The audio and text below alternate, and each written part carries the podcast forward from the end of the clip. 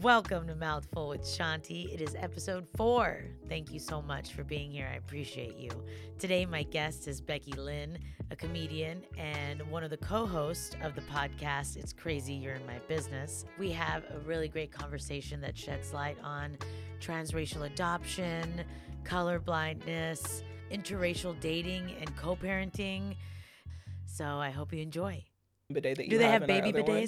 No, but I feel so bad for Remy because she's gonna get used to bidet wife and then she's gonna go to school and be like, my butt never feels clean enough at school. it's gonna be. How old is so she? funny. She's she's only 14 months. We got a long time. Okay, so when does when does like potty training? When does like I- using those little Um, stools start? I think that it's like up to everybody. I feel like a lot of people start at two. Um, I'm probably gonna start soon. Just like sitting, having her sit on her toilet when I sit on my toilet, and like see. Oh, like a little toilet buddy. Yeah, see how she like feels about it. Because one of my mom friends does that. She like, whenever she has to go and she thinks her son might have to go, she just sits him on the toilet. Okay, that's and good. then- yeah. So I want to get her comfortable with it. She can learn like a a schedule. You Yeah. know, maybe do it before school where there are no bidets. Right. Yeah. Yeah. Yeah, Oh, you're gonna be like, watch what you eat at school too, because you know you might experience something where you're like, oh my god. Well, and like schools have the worst toilet paper. Oh yeah. You know, it's like God, I don't even remember. I don't remember the last time that I've used toilet paper paper my school. school, Toilet. My high school had the sheets, like the you would have to pull out like sheets at a time. It wasn't like a roll. Oh, like paper napkins at like a yes. Jack in the Box. Yes. That To wipe your that. Jack in the Box. Mhm. All That's what it was Jackie like. in the box. Man. No, yeah. You know what I hate when you're at a bathroom and they're out of toilet paper and you have to use one of those seat seat oh, covers. Oh yeah, I just had to do that yesterday. It's like scratching your pussy. Like and you want to know what? I did it at an In-N-Out, oh my and god. I was so offended because I was like, In-N-Out, you guys are usually on your shit. Yeah. What do you mean? Why is there no toilet paper? This is a? Christian company. exactly Like I thought you would be at least having toilet paper in here. They're like, we have the Whole Foods. Nobody even needs to wipe their butt here. It's disgusting. I do feel like now in San Francisco, though, going to bathrooms, I've enjoyed the experience because the gender neutral bathrooms, they've kind of upped their game. Mm. Yeah. I haven't.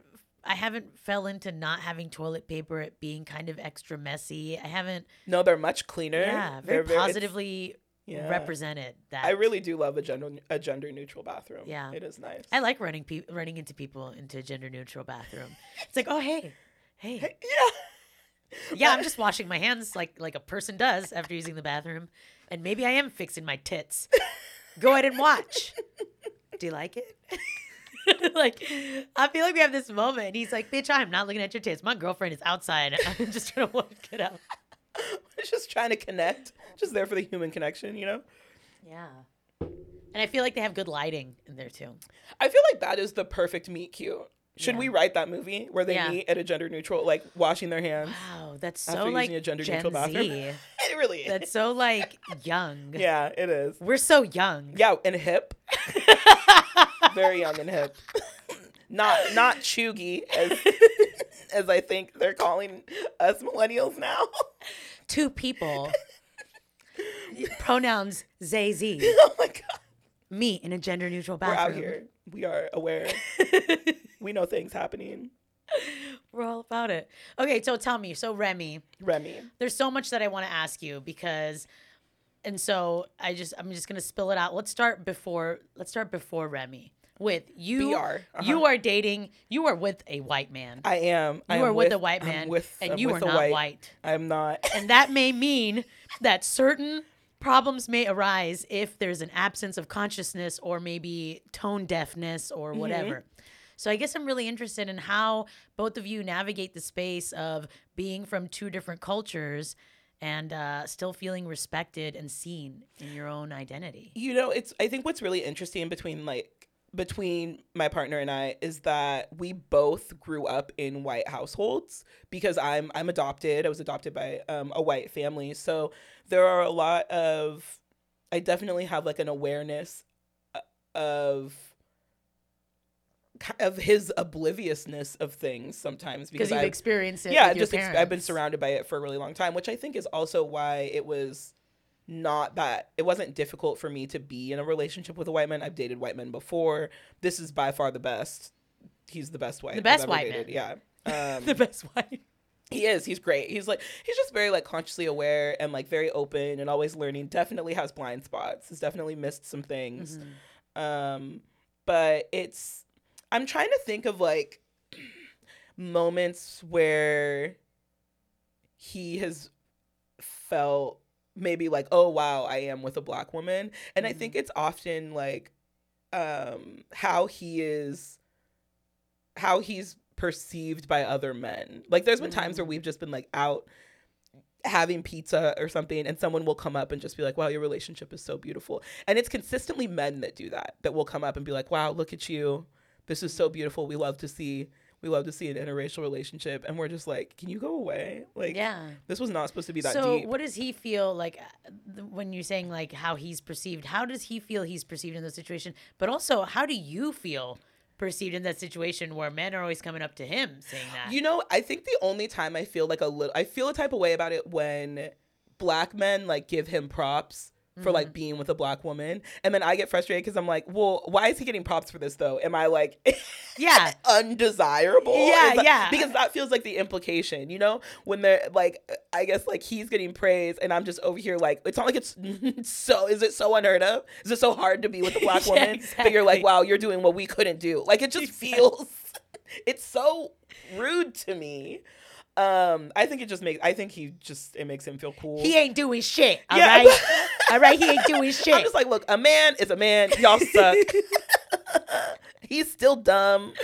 It's similar, I'm sure you feel when people go up to him when he has Remy or when you know when he's with the when we he's being dad Mm-hmm. and they're like, "Wow, look look at you." And not just that, Being a to know dad. what's so interesting is that when he goes out with our daughter by himself, people think he adopted a baby. Like it doesn't even cross their mind that he might calling have. police. This motherfucker stole this baby. Yeah, they're just like like he had a, a college professor come up and was like, "Oh my gosh, you adopted. That's so beautiful. Can you tell me about the process? I'm a, a professor. I've been thinking about um, interracially adopting or transracially adopting. That's what it's called." And he was like, "Actually, she's not adopted. This is my baby. like this is my daughter. My my my partner is black. We have a she's a mixed race child. Yeah. And also he was like, um, and don't transracially adopt. It's actually the adoption industry because he knows Yeah. because I've talked to him so much about Yeah, it. The adoption industry is um it's for profit, very sick. Don't do it. Look So, into it a yeah. lot more. Let's um. So then, at least he knows about this. So at least he's aware. He's having consciousness Mm-hmm. of where there are disparities between, you know, someone who's white that is raising someone of color. So Yeah. actually, I would love um to talk about this more because. You know, only recently have I been hearing more things about transracial adoption. Mm-hmm. Um, and so, please, if you could explain, so Yeah. people who are listening that maybe don't know what it is. Um, so transracial adoption is when a child is adopted by a family outside of their race. Um, and which you are an I, example. I am I am an example of this. I am transracially adopted. And like just to put a pin in this really quickly, a lot of people think that like um being transracial is like Rachel Dolezal. And that shit is so insulting to transracial adoptees. We've been Yeah. transracial adoptees for our whole lives. It's been going on for a very long time. And the way that people just co-opted it and assigned it to this woman is They're seeing it as a insulting. transitional thing. Yeah, as if yeah, and and which I understand why they're doing it. I understand that it like makes sense to them, but the idea like this has already existed. It already has. It's it's already a thing. Pick another one. yeah, word. yeah. You can't You just know? own this. We th- this is already a thing. And they just appropriated Yes. our title for Call it like else. menonin binary Yeah, I don't- something. I don't like care what moving across the it, just- spectrum of how much melanin. I don't know. Yeah. Yeah. Um, but yeah, so I it, that is what it is. It's um Which is why you're used to maybe being around white people who may be a little tone deaf because Totally. Yeah, because I grew up in a household that was very, very tone deaf, very colorblind. Ugh, it makes me nauseous even like thinking about it. I also let's talk about before we go on. Sorry to interrupt. Sure. I feel like No, colorblind. Let's talk about that term colorblind Yeah. because we hear people say like I don't see color. Mhm. I'm colorblind. And uh, how do you feel about that statement? It's not true. Yeah. and it's it's so easily proved to not be true because anybody that says it if you ask them okay so if someone just came up to you right now and stole your purse and left how would you describe them to the police you're not Yeah. colorblind stop saying that Yeah. it's it, it is just like absolutely ridiculous to me that anybody would say that the idea and also the idea that you don't see color means that like you don't see value in the differences that we all have which or is very you don't weird see the too. pain and the oppression that someone's faced Yeah. and understand it to understand where they are right now today. Of course, of course, and that I think that obviously is like I guess like I always assume that that part is implied, but it's not because people are still out here using colorblind all the time. Yeah, I don't see But- color. But yeah, but like when people when you don't see color, like you're missing so much about the identity of a person just because you don't have it. Because let's be honest, it's the people without color that are the ones that are saying they're colorblind. Exactly, Um, because you know, and of course, I'm not black, but I, a lot of people that I've talked to, their blackness is more salient when it comes to their identity. People see that more first, and Yeah. then that influences how they're perceived and how people navigate the relationships with them. Therefore, that influences your experiences and who you are today. Right. And so we do need to acknowledge that to understand where you're coming from and your perspective. And so I think it's actually it's like a modern racism, It- oh, like oh, a modern ignorant racism to say I'm colorblind because then you're neglecting to acknowledge all of that that Yeah. someone of color went through. And I think what as, we're gonna go all over the place. Um, what's I love it because we still need to talk about your white man. We're and just I want to talk about some a lot of problem with that, and then I want to talk about you raising a, a, a, mixed child. You know, so Yeah. we we boop, boop, We have- boop. yeah, This I know. We this got is a how women converse. This is how women go. boop, boop, boop, I know. Boop, boop, boop. Um, but I think like specifically something that a conversation I wish more people were having about racism is like what racism looks like. I think Mm-hmm. people are so quick to deny the existence of racism because in their mind racism is like A I don't know, violent physical yeah, act. violent like lynching somebody or like partitioning people by Yeah, the color. a Klan meeting like a lot of like very like severe like this representation of like Yeah. what they've understood um you know segregation to be and and all of these like vivid memories that they have from eighth grade of like well that's what racism is and i'm not that yeah. but i also like will cross the street if there's a black man walking towards me on the sidewalk Exactly. And I think that shows the degrees. It's like, you know, with petty theft to grand larceny, Right. There's like, like you're saying, lynching. There's and, different- and there's like severity. That, to microaggressions. Yeah. You know, it's like, it's a spectrum of, yeah. Definitely. And so, so it's so frustrating. I think when white people are like, "Well, I'm not racist," like, and they use the whole like, "Well, I, so many of my friends are this," or "So many of my friends are that." I'm like, first of all, you would never call one of those friends to like come and have this conversation with you because you know that they wouldn't co-sign it. So why you're even telling me that is a waste of time. It's very annoying. But um, it is so it's so frustrating when they're like, when you start to ask them like well what does racism mean to you? And then it's like you know being refused services or at a restaurant or um, someone you know explicitly saying a, an offensive slur or something mm-hmm. like that and it's so much more than that it's like the assumption that i'm not as educated as you because you're assuming that i came from an upbringing that i didn't come from or like so Yeah. many like there are so many microaggressions that are like seriously racist Yeah. that people think well like that's just not that bad so like i don't think it's racist yeah, like just to sorry, just real quick to give an example. Last night I did a show in Fresno, and a woman came up to me after the show. She, I love Indian weddings, and it's just like, what the fuck, bitch? Like, what are you telling me this for? Like, this is so and random. they really think that it's cultural appreciation yeah, they it's really like, hey, I'm appreciating your culture. I'm appreciating. It's like, you know what? I'm in my 30s and I'm not married yet, bitch. What, you know, like I haven't had an Indian wedding, and I'm offended now because all you're you're just connecting me to something that's Indian. You don't even know how much of my culture I, I express or embody, and it's just a weird thing. it's yeah there's a lot of assumptions there that are so frustrating because like it is so easy in my mind to find a point of connection with somebody. Mhm. why would that be the go-to? Yeah, you know? Yeah. i just don't get it i don't get it. Because it's you assuming that that's something now it's like an identity politics thing where it's like because this is an identity vector of mine you're assuming that now this is this because that's my identity. Exactly. But it's like actually i'm not that. And now we kind of went backwards in our whole interpersonal exchange. Yeah. Now i think you're weird. And i gotta go. Yeah. Racist bitch bye karen and they really will and they'll just stare at you like don't you appreciate how much i appreciate you don't Yeah. you It's like I you people. Have you seen you people with uh, Julia Louise Dreyfus playing, playing that tone Oh my mom character, Ugh. which she did so well. But she did but that oh was my it was of that movie because that movie was it was fine Um, it, it started so strong, and then the Mhm. ending really just didn't do anything for me. Yeah. It felt like it was rushed. Like we were like, oh, we spent so much time on the first half of this movie. We're not really sure how to end it. Yeah, and just- they just like threw something in there and slapped together a wedding. Yeah. I don't know. It was so odd. Sorry, I'll say Um, spoiler alert. And oh. Fuck whatever. It's a Netflix movie. I'll get on it. Right. My bad. I didn't even think about that. If you ain't watching shit on Netflix within the first three days, what the fuck are you doing? exactly, You know? this is my problem. um, but yeah, she was like such a good representation of that character. Like. Mhm. I, I- something that I think about all the time are when um, I'll encounter a white woman in the wild. I'm just kidding. Uh, and they'll always feel compelled if they like bring up a black woman in conversation. Mhm. They'll be like, and she was this beautiful black woman. Yeah. it like doesn't have to do with anything. Like it was just, you know, somebody who I don't know rang them up at Costco. Like it's just Right. not even pertinent to the story. You'll be like, God, traffic was so bad. You know, Maya Angelou. she used to drive a Yeah. vehicle. and I'm just like, why do we?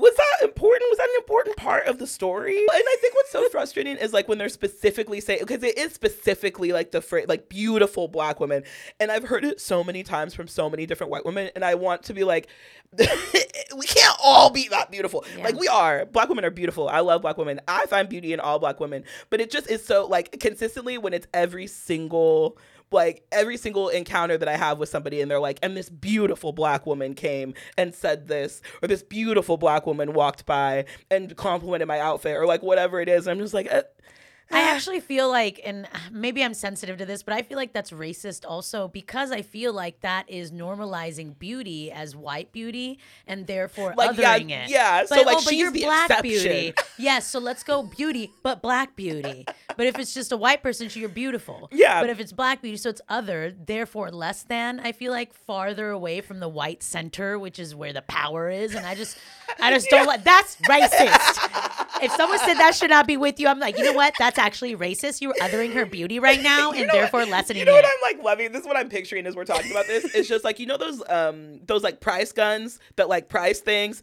in like stores. It's just like you walking around with a price gun like that's racist and that's racist and that's racist. And you know what? I don't like that. That's I, racist. I love that. I love that. And you're just like tolerating it, and I'm like, I'm not having this. Fucking no, no. This is what grad school's done to me. I'm ally. telling you. I'm telling you now that I read some shit. Now I'm like, oh my god, I can see everything is fucking racist. Everything's racist. Like even this new article I read in Massachusetts is thinking about passing a law where people who are incarcerated can le- lessen their time being incarcerated by donating an organ or donating something. what? And it's so ridiculous that this is even on the table because it's like, let's think about who is marginalized and consistently incarcerated and who is going to be the victim or, you know, just who's benefiting from this and who is being placed at a disadvantage Right. and who's at a privilege. So it's like these people who are already already at a disadvantage, people of color mm-hmm. that are placed in incarceration, and now you're like, hey, can we have your organs too, so you can like live a shorter life? But like whatever. And How did I like, not know about this? That is so it's so Awful. crazy. And it's just like people are becoming people of color are like literally I feel like in that it just uh and it's not just people of color of course there's impoverished communities that suffer from being incarcerated too but it Mm-hmm. is anyone who is disadvantaged is now further disadvantaged and their bodies are being like used which is crazy and then i feel like that was like that is totally a race issue yeah. That is Um, racist. but it's not it's the prison system absolutely gets the sticker. Super You know, duper. we know yeah. that. Super duper. so racist, super duper.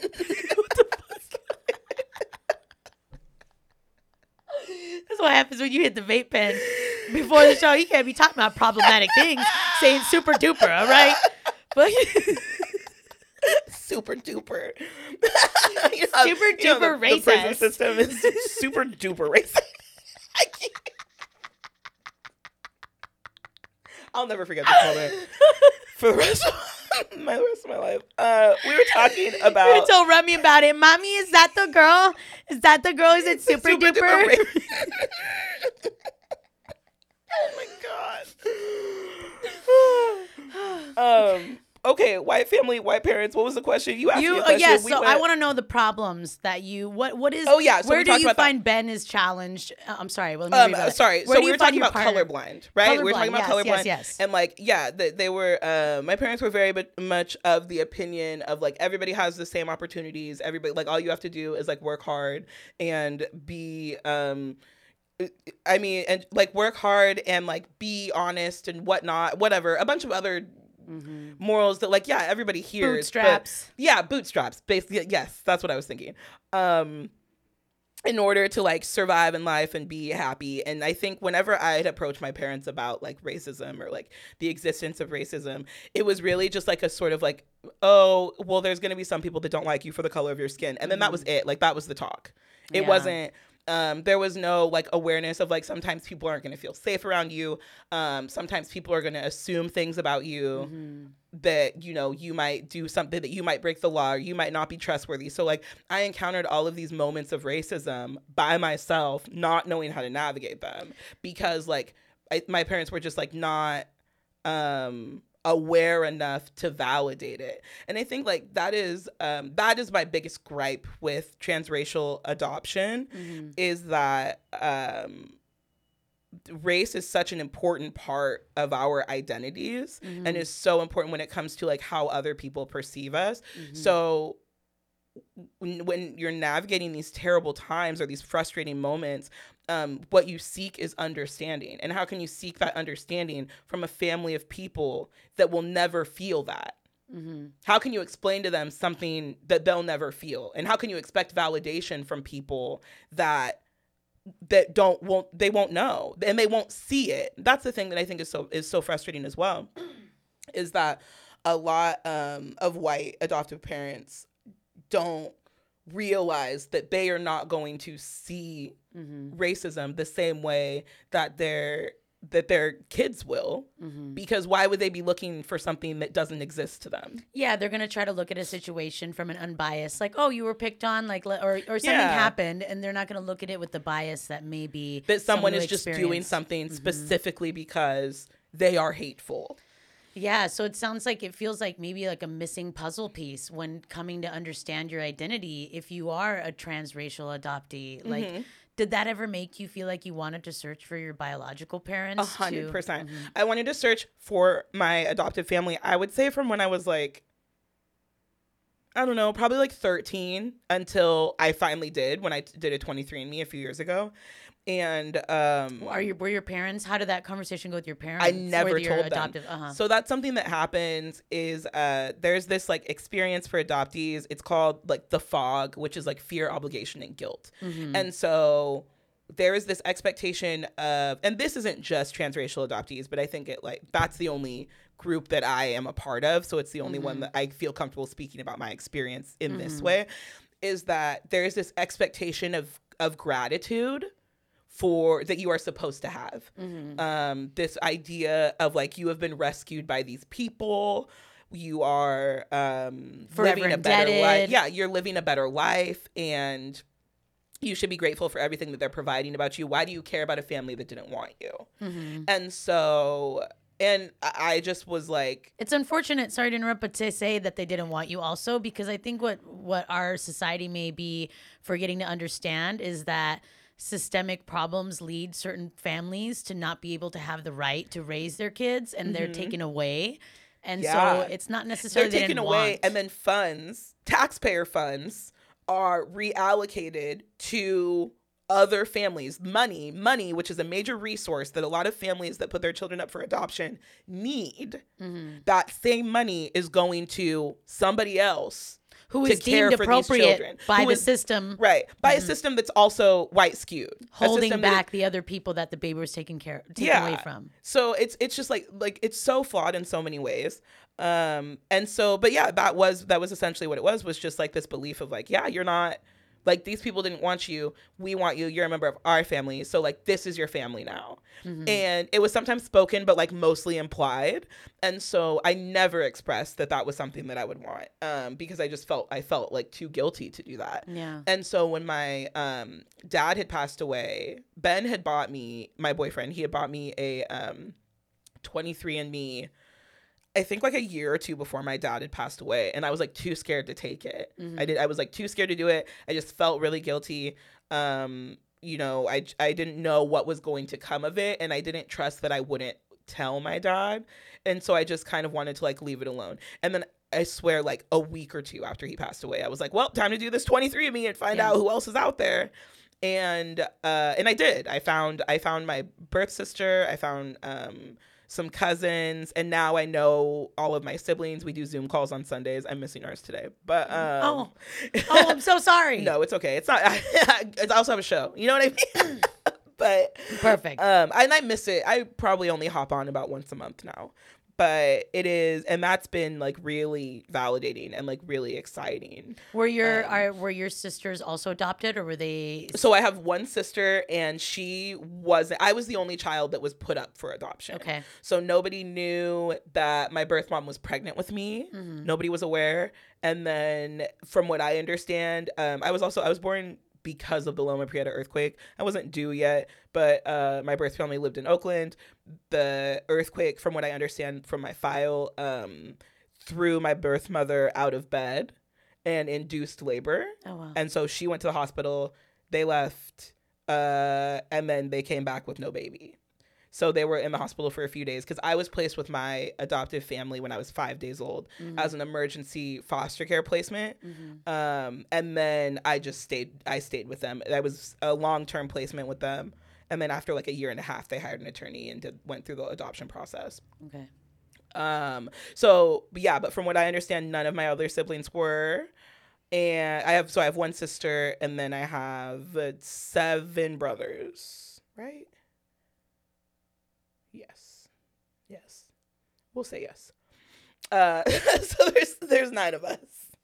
Awesome. Um, that's so that's so awesome that you are able to connect. Though, do you feel like now, getting to see each other, getting or getting to at least communicate, do you feel like that missing puzzle is kind of that missing puzzle piece may be getting filled in by understanding? Oh yeah, I think it's incredibly healing. I think between being a parent and then also connecting with my siblings is like very healing. It's a very like healing, very affirming um process. It's really exciting. And just also being able I remember like the first time we all got on a Zoom call together and I was like, "Oh wow, like we all look the same. Like we are it's this makes a lot That must feel really cool coming Yeah. from a place of being adopted not and having- not seeing that. Yeah. So Yeah. it was like immediately like really exciting and I loved it.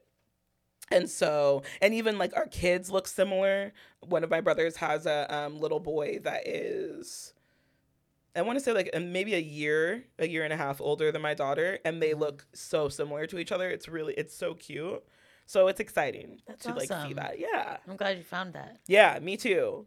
Because yeah, the, just the whole growing up, how I did was kind of brutal, and my parents were a lot older as well. Mhm. So all of their birth children were Just different in the so many ways. Yeah. Also, age, such a huge age difference, Mhm. racial difference, cultural, Yeah. money, maybe. I mean, Yeah. And I think that like that caused a lot of like rifts too because my parents were more financially stable when they just had me in the house than they Mhm. were when they had like their birth children in the house. They had 5 kids. Um or they had 5 kids total. They had 4 kids that are their birth children. Um one from my mom and dad and 3 from my mom's first marriage. So the money was tight. And so by the time when I came around, they were like in their late 40s and they're like, "Yeah, we can go to Disneyland. Like we can we have we can afford to do things we couldn't do before." yeah. And so then my siblings resent me because they're thinking they're like, "Wow, you just got this childhood that we never had. You got to go to Disneyland. You got a Barbie Jeep. You got all this shit." And I was just like, "Yeah, but like." Uh, they know your kids. You know what I mean? Yeah. like they're around for your grandkids. Like my my dad's not gonna walk me down the aisle. Yeah. I knew my parents were never gonna see me have kids. I knew that like I watched my parents bail out my siblings so many times, and I knew I was never gonna get that. Like I knew Mhm. once I moved out, well, tough shit. Like I'm on my own Mhm. because they're gonna be gone, and then I don't have a fall plan. I don't have a place to crash. I don't have, you know, I don't have any of that. Yeah. So I think, and I think that's sort of like a grass is always greener sort of situation, but also just like the validation that they had of like being related, like being biologically related to like a group yeah. is just you, there's no possible way to like know how it feels like Mhm. to not have that i guess but um for me. So yeah, like, I got to go to. Disneyland a couple times. Yeah, right? I got to go to Disneyland, but like, I would have rather, you know, had some Yeah, siblings, Been had some related. kids. Yeah. You being a black woman and Ben being a white man, how do you feel like culture plays a role in maybe challenges you may have with parenting? um, I feel like I am. I feel like there's a lot of times where like I feel compelled to take the lead on um on a lot of things because I'm the one that's like so mindful that I'm raising like a black woman, right? Mhm. And I'm I am very aware that she's a mixed race child. She is white and she's black, but like mm, she's out in the world. People are not going to look at her and be like, "Well, that's a white girl," because she does. That's not how she looks. And so I think we have conversations about um, ways that she is perceived out in the world and how um, even though she is so young, like she will not always get the same grace Mhm. that other babies get when they're, you know, out and being babies. And in addition to that, I think like something that I can think of off the top of my head, I know that there are like deeper things that have happened that I'm just like having trouble pulling. Yeah. But um specifically when I think of times where Ben is out with our daughter and I am not there, Mhm. I am so particular about like how are you doing her hair? What is she wearing? I need you to send me a picture of like what you're gonna put her in before you send her out. Cause I've like this weekend, for example, I'm working at Rooster T. Feathers. I have not been home since Friday. Mhm. And so and he's been out and like doing things with her. Like they went out to What does Um, her hair look like? Exactly. They went out to a museum. They went to um they went out to breakfast. And I told him before I left, I was like, I'm gonna need you to send me a picture every morning. What are you gonna put her what are you gonna put her in? What are your shoes planned? How are you gonna do her hair? And he's done okay. Like there's room for improvement.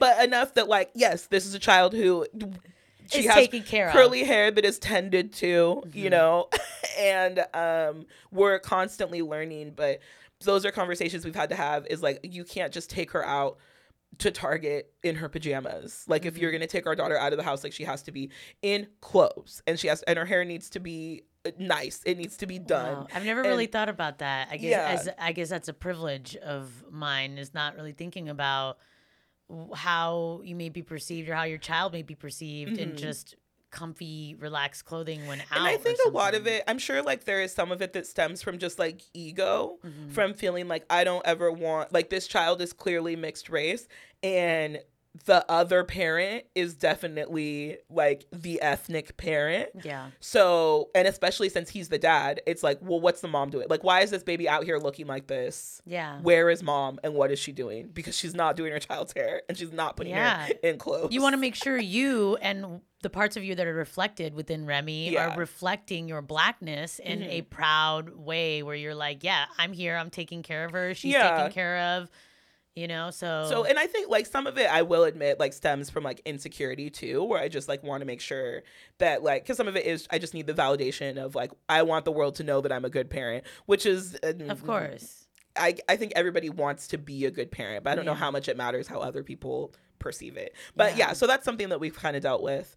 Um, I've had really bad anxiety, so that probably has a role too in Yeah. like what is she wearing? I need to know. I need to know everything about her and what she's doing so that Yeah. I'm like at ease because ever since I had her, I've had um very gnarly postpartum anxiety. I've had Mhm. anxiety my whole life, but it's gotten a lot worse Yeah. and um i have i do a lot of like catastrophizing when she was six months i would have like these like repetitive just like visions of really bad things happening like her falling or you know her shirt or her onesie coming undone and getting stuck on her head or like things Yeah. like that um i was never like depressed or hopeless but i was always just very very very anxious and that didn't that was really rough um so i think that plays a role in it too where i'm just like very kind of obsessive Yeah. because i'm very i'm constantly in a state of worry i'm on medication but Yeah. you know Well, then, so I'm gonna.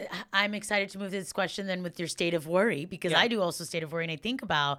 Uh, I know that um, disciplinary wise within schools, I Mm-hmm. feel like I've read an article recently which is talking about how, um, you know, children of color are getting disciplined um, much more severely in school environments as Mhm. opposed to um, white kids. And I so I guess how have if you have thought about it yet, how have you thought about better better preparing Remy for?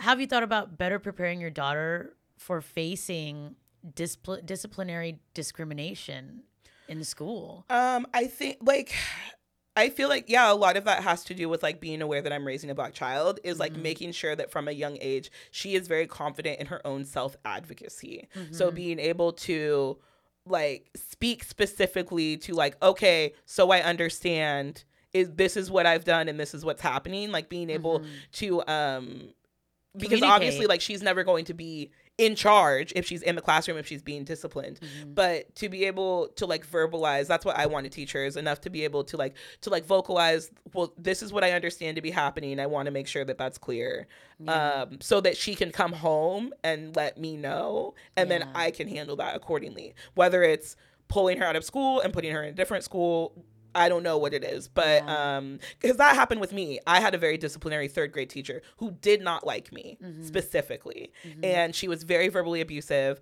um and my parents had to pull me out of school and she she was abusive to me and she was abusive to two other girls and this was in fremont when i went to school in fremont i went to durham elementary Hey, I went to Durham Elementary. did you really Shut up. I went to Durham Elementary. i went to durham and i got pulled out to and went to Mattos. Oh my god. Mhm. Yeah, I went to Durham for a couple years and then went to Horner. wow Wow, look at us finding this out. what year did you But- graduate high school Uh, I graduated high school 04. oh okay okay i'm 07 What about you? 07 Okay, yeah. so we were probably we might have been at durham at the probably I'm maybe at cut, the, I'm maybe at that the same part time. out.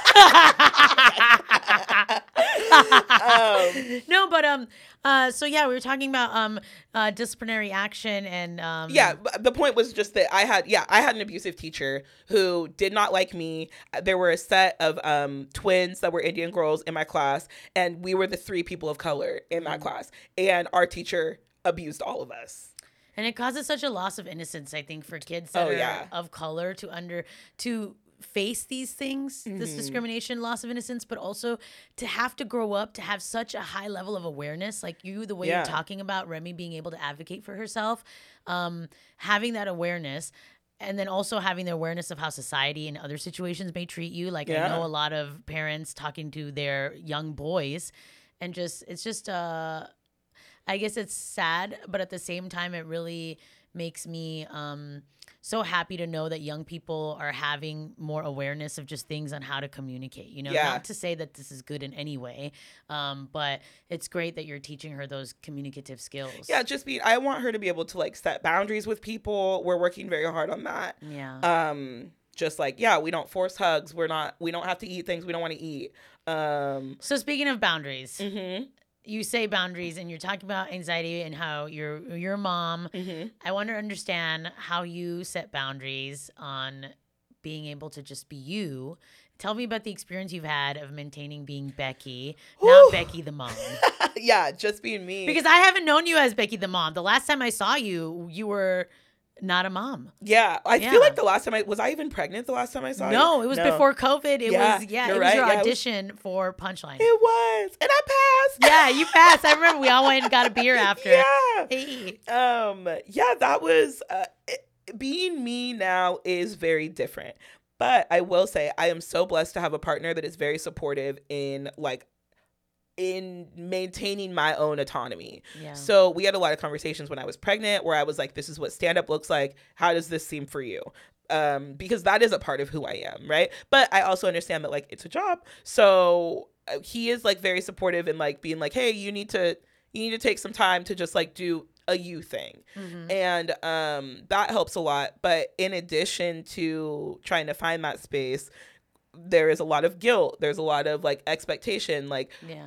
um well you know why are you out doing stand up when you have a baby at home or why Yeah. are you um like leaving town overnight what Yeah. are you know how do you trust your your partner to like be good at being a parent Which sucks because it's like, what? He had the baby too. I trust him exactly because he's we just made like it me. we're yeah. together like we know how to do all of the things and i do think about that too like i have a fair amount of friends that don't have the same dynamic that ben Mhm. and i have when it comes to parenting because we really are i'm a control and that freak dynamic you mean by like both um, really co-parenting. Yeah, mhm. It, it isn't like like we are both home. We both work from home.